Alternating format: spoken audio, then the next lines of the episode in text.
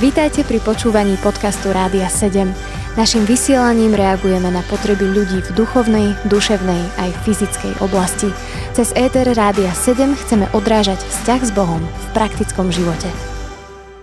Milí naši priatelia, vítam vás opäť pri počúvaní relácie Nádej v beznádeji. Hovoríme o rodine, o vzťahoch, na ktoré sú najväčšie tlaky v súčasnosti a skrze Božiu pomoc, ktorá je tu pre každého, sa aj tá najviac beznádejná situácia môže zmeniť.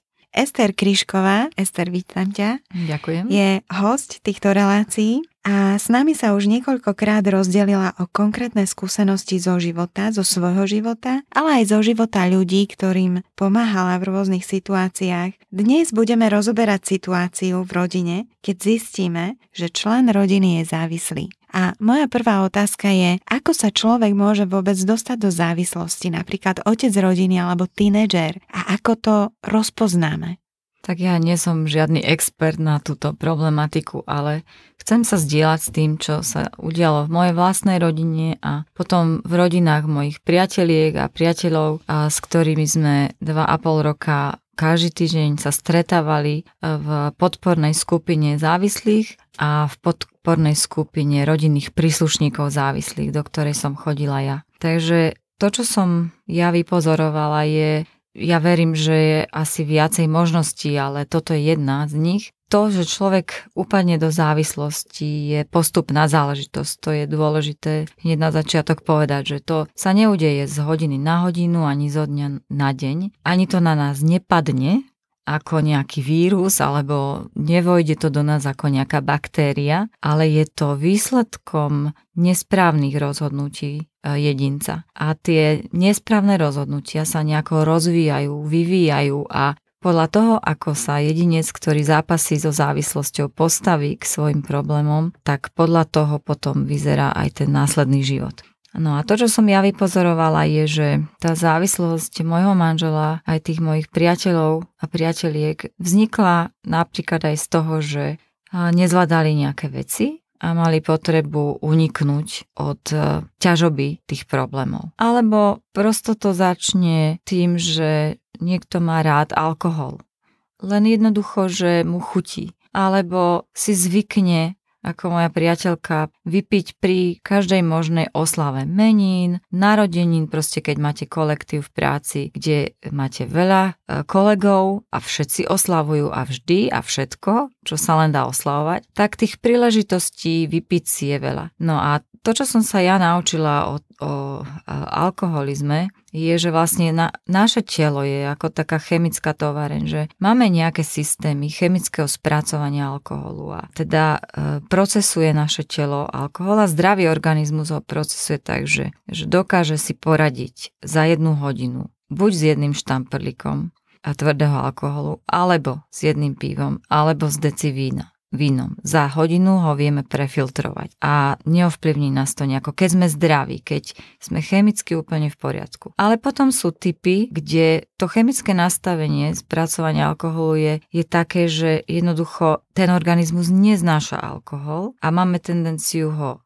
vyvrátiť, ale keďže to aj v slovenskej kultúre tak funguje, že nebuď baba, daj si, nehovor, že ti je zlé, musíš to prekonať a ten človek proste to na silu tlačí, tak to jednoducho si otravuje hneď organizmus a strašne si ubližuje hneď od začiatku. Potom sú ďalšie spracovania. Jedno je veľmi nebezpečné, to sú tie typy, ktoré znesú akože navonok veľmi veľa, ale potom sa im prepne niečo také v organizme, že reagujú na alkohol, ako keby brali heroín. A to je veľmi, veľmi nebezpečné. A to už potom sa nedá zastaviť. Ja tu nechcem robiť úplne prednášku o alkoholizme, ale to sú také nebezpečné e, začiatky toho, kde človek e, to nerozozná na začiatku a keď má tú chemicky zlú predispozíciu na spracovanie organizmu, tak sa do toho zamotá, že ani nevie a už potom nevie z toho von. A keďže máme na začiatku nejakú hambu, začíname cítiť, že tá závislosť, či sú to počítačové hry, či je to alkohol alebo iná droga, že sa nám to začína vymýkať spod kontroly. Najprv si myslíme, že to máme pod kontrolou, stále si to myslíme do nejakého bodu a potom zistíme, že aha, už to nemám celkom pod kontrolou, tak tu je ten bod, kedy sa to začne lámať, že nepriznám si to, ja to niekde hlboko v srdci viem,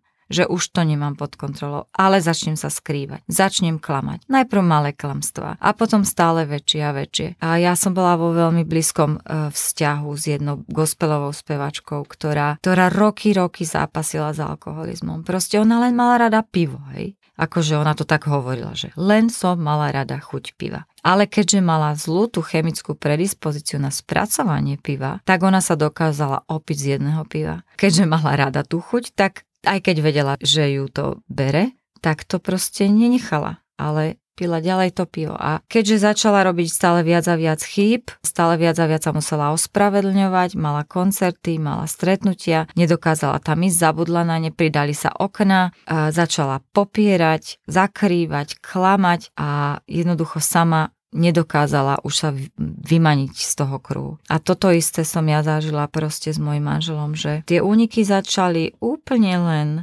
veľmi, veľmi uh, jednoducho, on to hovoril aj v tej relácii, ktorú nahral, že, že jednoducho mal rád stratégie, miloval stratégie. A teda prišli tie počítačové hry, nový svet, chcel to objavovať, bolo to v kontexte to, ako myslel, aj ho to naplňalo, ale nezistil, že ho to začalo vzdialovať odo mňa, od detí, od priateľov, od povinností. A keď to aj zistil, tak už nevedel z toho sám von. Už bol tak v tom zaciklený, zamotaný, že sa z toho nevedel vymotať a bolo to príčinou mnohých konfliktov a stále väčšieho odsudzenia so mnou aj s deťmi a išiel do väčšej a väčšej izolácie. A možno ešte, keby si povedala takú situáciu, keď dieťa, tínedžer sa dostáva do závislosti, ako to môžeme vypozorovať, napríklad, čo by si poradila rodičom? Takže to pozorovanie je, že to dieťa sa začne stále viac uzatvárať. Možno na začiatku skúša práve to, čo sme hovorili v minulých reláciách, zdieľať svoj citový svet. Zažije nepriatie, hľadá ho niekde, naplnenie svojho toho emocionálneho života hľadá niekde inde. Buď teda ho nájde v partii, ktorá ho stiahne poď na pivko, ideme a daj si ešte a daj si ešte. A teraz on jednoducho zatajuje to, že čo robia s partiou, proste jednoducho povie, že bol som vonku. Hej, to je taká, to je taká veľmi univerzálna veta.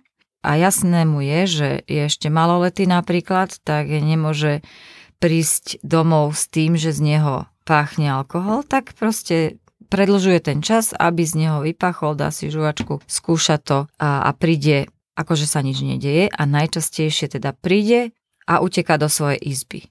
Proste len sa rýchlo pozdraví, aby bežal, aby nebolo z neho nič cítiť. A tam sa zatvorí a potom povie, a ja mám veľa učenia a začne sa e, izolovať stále viacej od rodiny, len aby nemusel rozprávať, čo robil s partiou, kde boli, aby nemal nepríjemné otázky od rodičov, alebo jednoducho je doma, nie je tam priestor na nejaké blízke vzťahy, každý v rodine má svoj svet, každý je na mobile, na telke, na počítači, každý si tam rieši tie svoje sociálne siete a v podstate môžeme sa premeniť na rodinu, ktorá žije akože sociálnymi sieťami cez, cez internet, ale my medzi sebou sme izolovaní. A on jednoducho si začne tam skúšať všetko možné. A teda od hier, skáče mu tam porno a rodičia netušia, čo, čo proste s tým počítačom alebo mobilom alebo inou technikou robí, pretože sa nezaujímajú neprídu, nepoprosia, aby strávil s nimi čas, nejdu do jeho sveta a on nemá dôvod, pretože sú to veci, s ktorými nepôjde za rodičmi.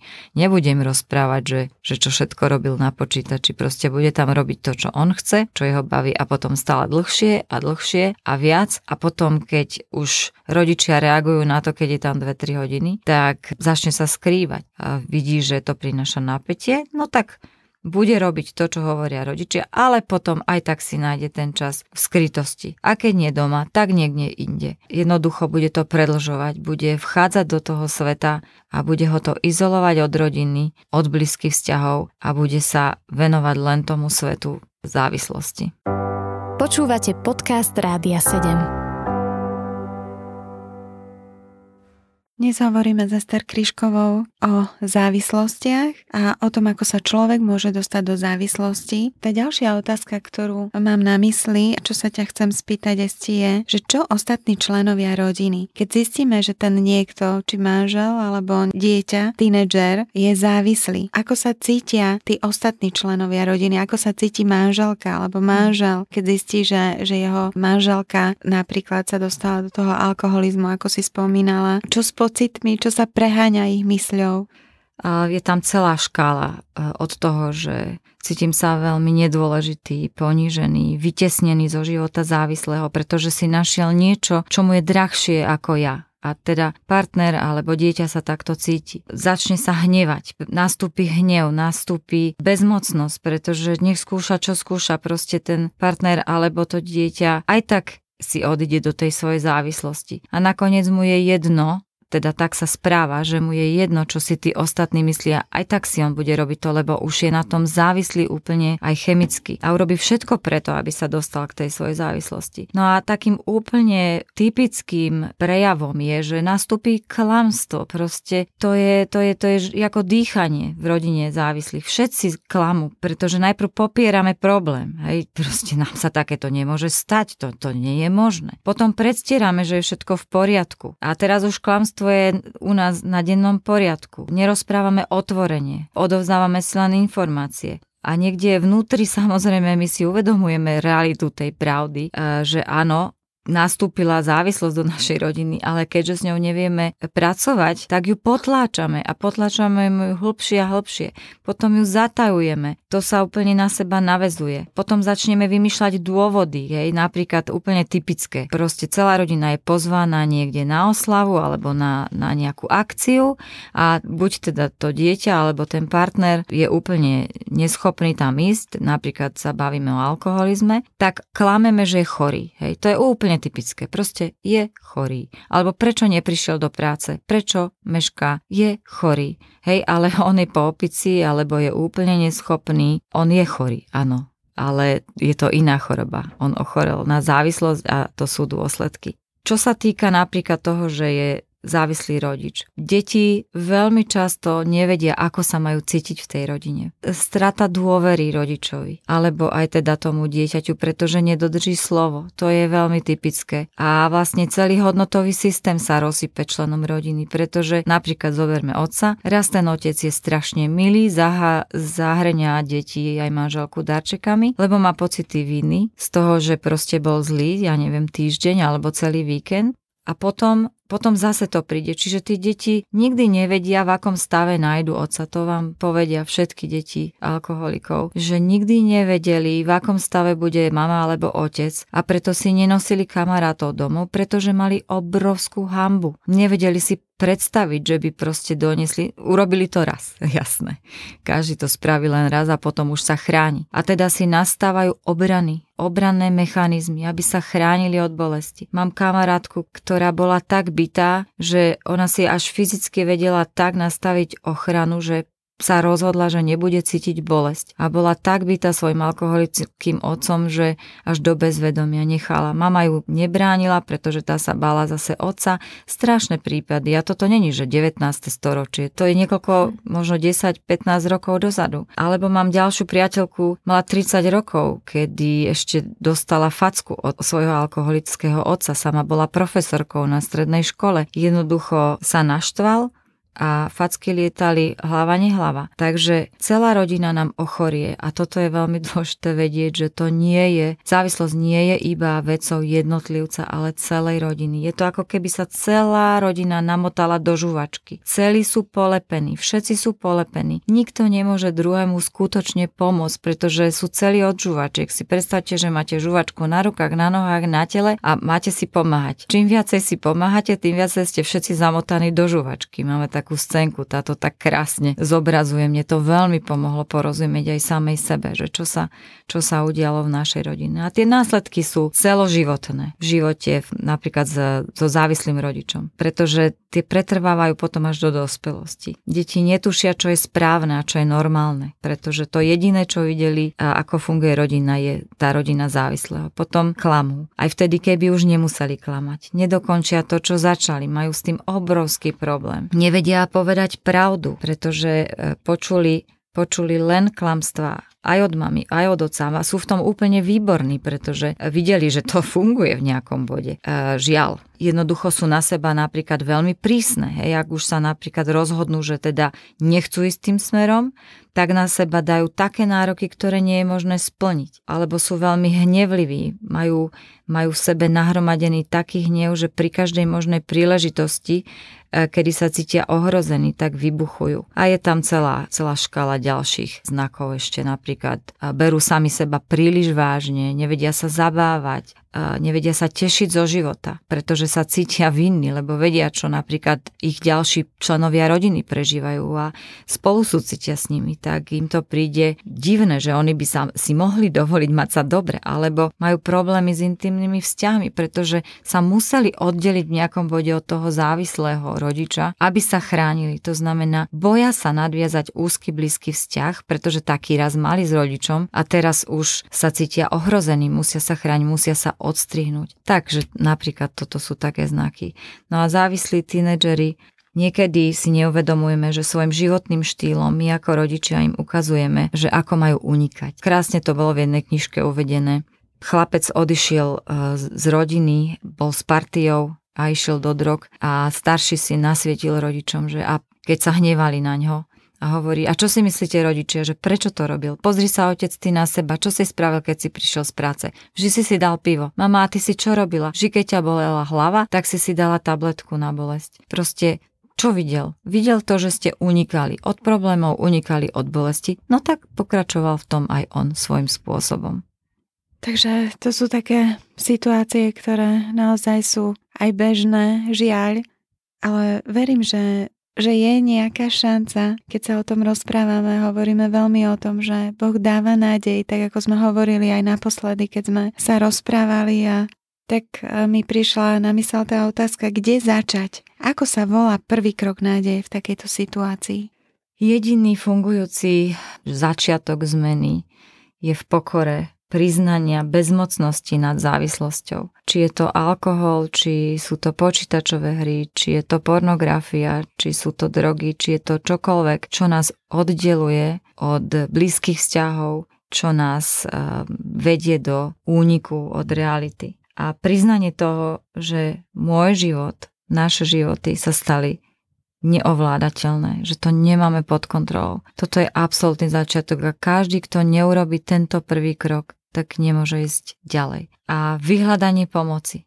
To, čo je najdôležitejšie, je rozpoznať, že musím to zvládnuť sám, to znamená, ja sám sa musím rozhodnúť, musím sám spraviť ten krok priznania toho, že som bezmocný nad závislosťou. Ale nemôžem ďalej fungovať sám. Potrebujem podpornú skupinu, potrebujem ľudí, ktorí budú spolu so mnou bojovať, ktorí takisto sa rozhodnú, že chcú s tým skončiť, že chcú byť triezvi, že jednoducho chcú sa vymaniť do závislosti. To je prvý, jediný začiatok.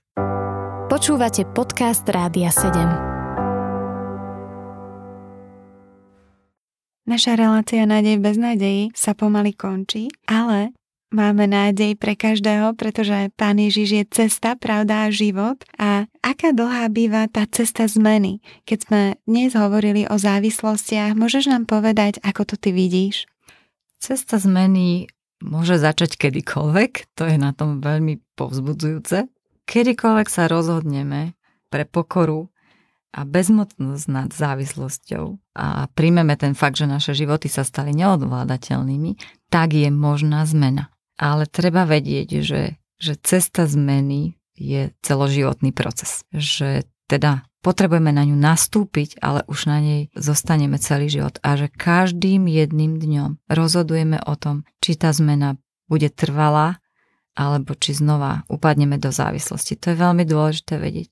Ale to povzbudenie je, že môžeme ísť krôčik za krôčikom k víťazstvu nad závislosťou. A to víťazstvo nad závislosťou bude trvalé vtedy, keď každý deň budem zostávať v pokore nad tým, že áno, som závislý. Že aj keď budem 10 rokov triezvy, že stále budem v pokore v tom, že áno, ja som závislý. A toto som ja vždy obdivovala v životoch tých, ktorí skutočne boli triezvi už desiatky rokov, že mali takú pokoru, že povedali, volám sa Ester a som alkoholik, alebo som závislá na pornografii, som závislá na, na sexe, na zamilovanosti proste mali tú pokoru a povedali, že to je môj trvalý stav. Sice som triezva 15 rokov, ale to je moja identita. Ja som takýto beznadejný prípad. Ale som závislá aj na Bohu, že mi pomôže dnešný deň, túto hodinu, týchto 10 minút, jednoducho idem s Bohom, idem s ním, nedám to sama. A toto je tá úžasná povzbudzujúca vec, že ja som zistila, že som chorá tiež závislosťou môjho partnera.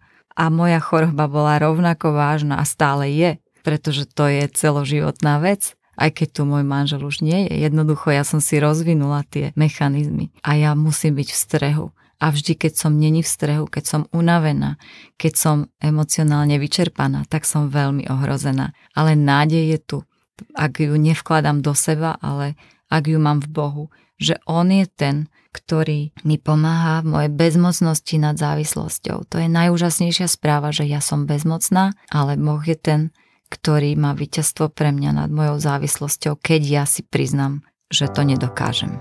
Ďakujem nášmu hostovi a verím, že aj tá dnešná relácia vás pozbudila, priniesla vám nádej do situácií, kde možno ste videli len temnotu a priniesla vám riešenie Mohli ste mať čas, kedy ste sa zastavili, kedy ste premyšľali sami o sebe, tak ako sme na začiatku hovorili. Pravda je kľúčové slovo a aj v Božom slove je napísané, že pravda, kto pozná pravdu, tak pravda má moc ho oslobodiť. A ja vám to prajem a lúčim sa s vami, teším sa na najbližšie stretnutie pri našej relácii Nádej bez nádej. Počúvali ste podcast Rádia 7. Informácie o možnostiach podpory našej služby nájdete na radio7.sk.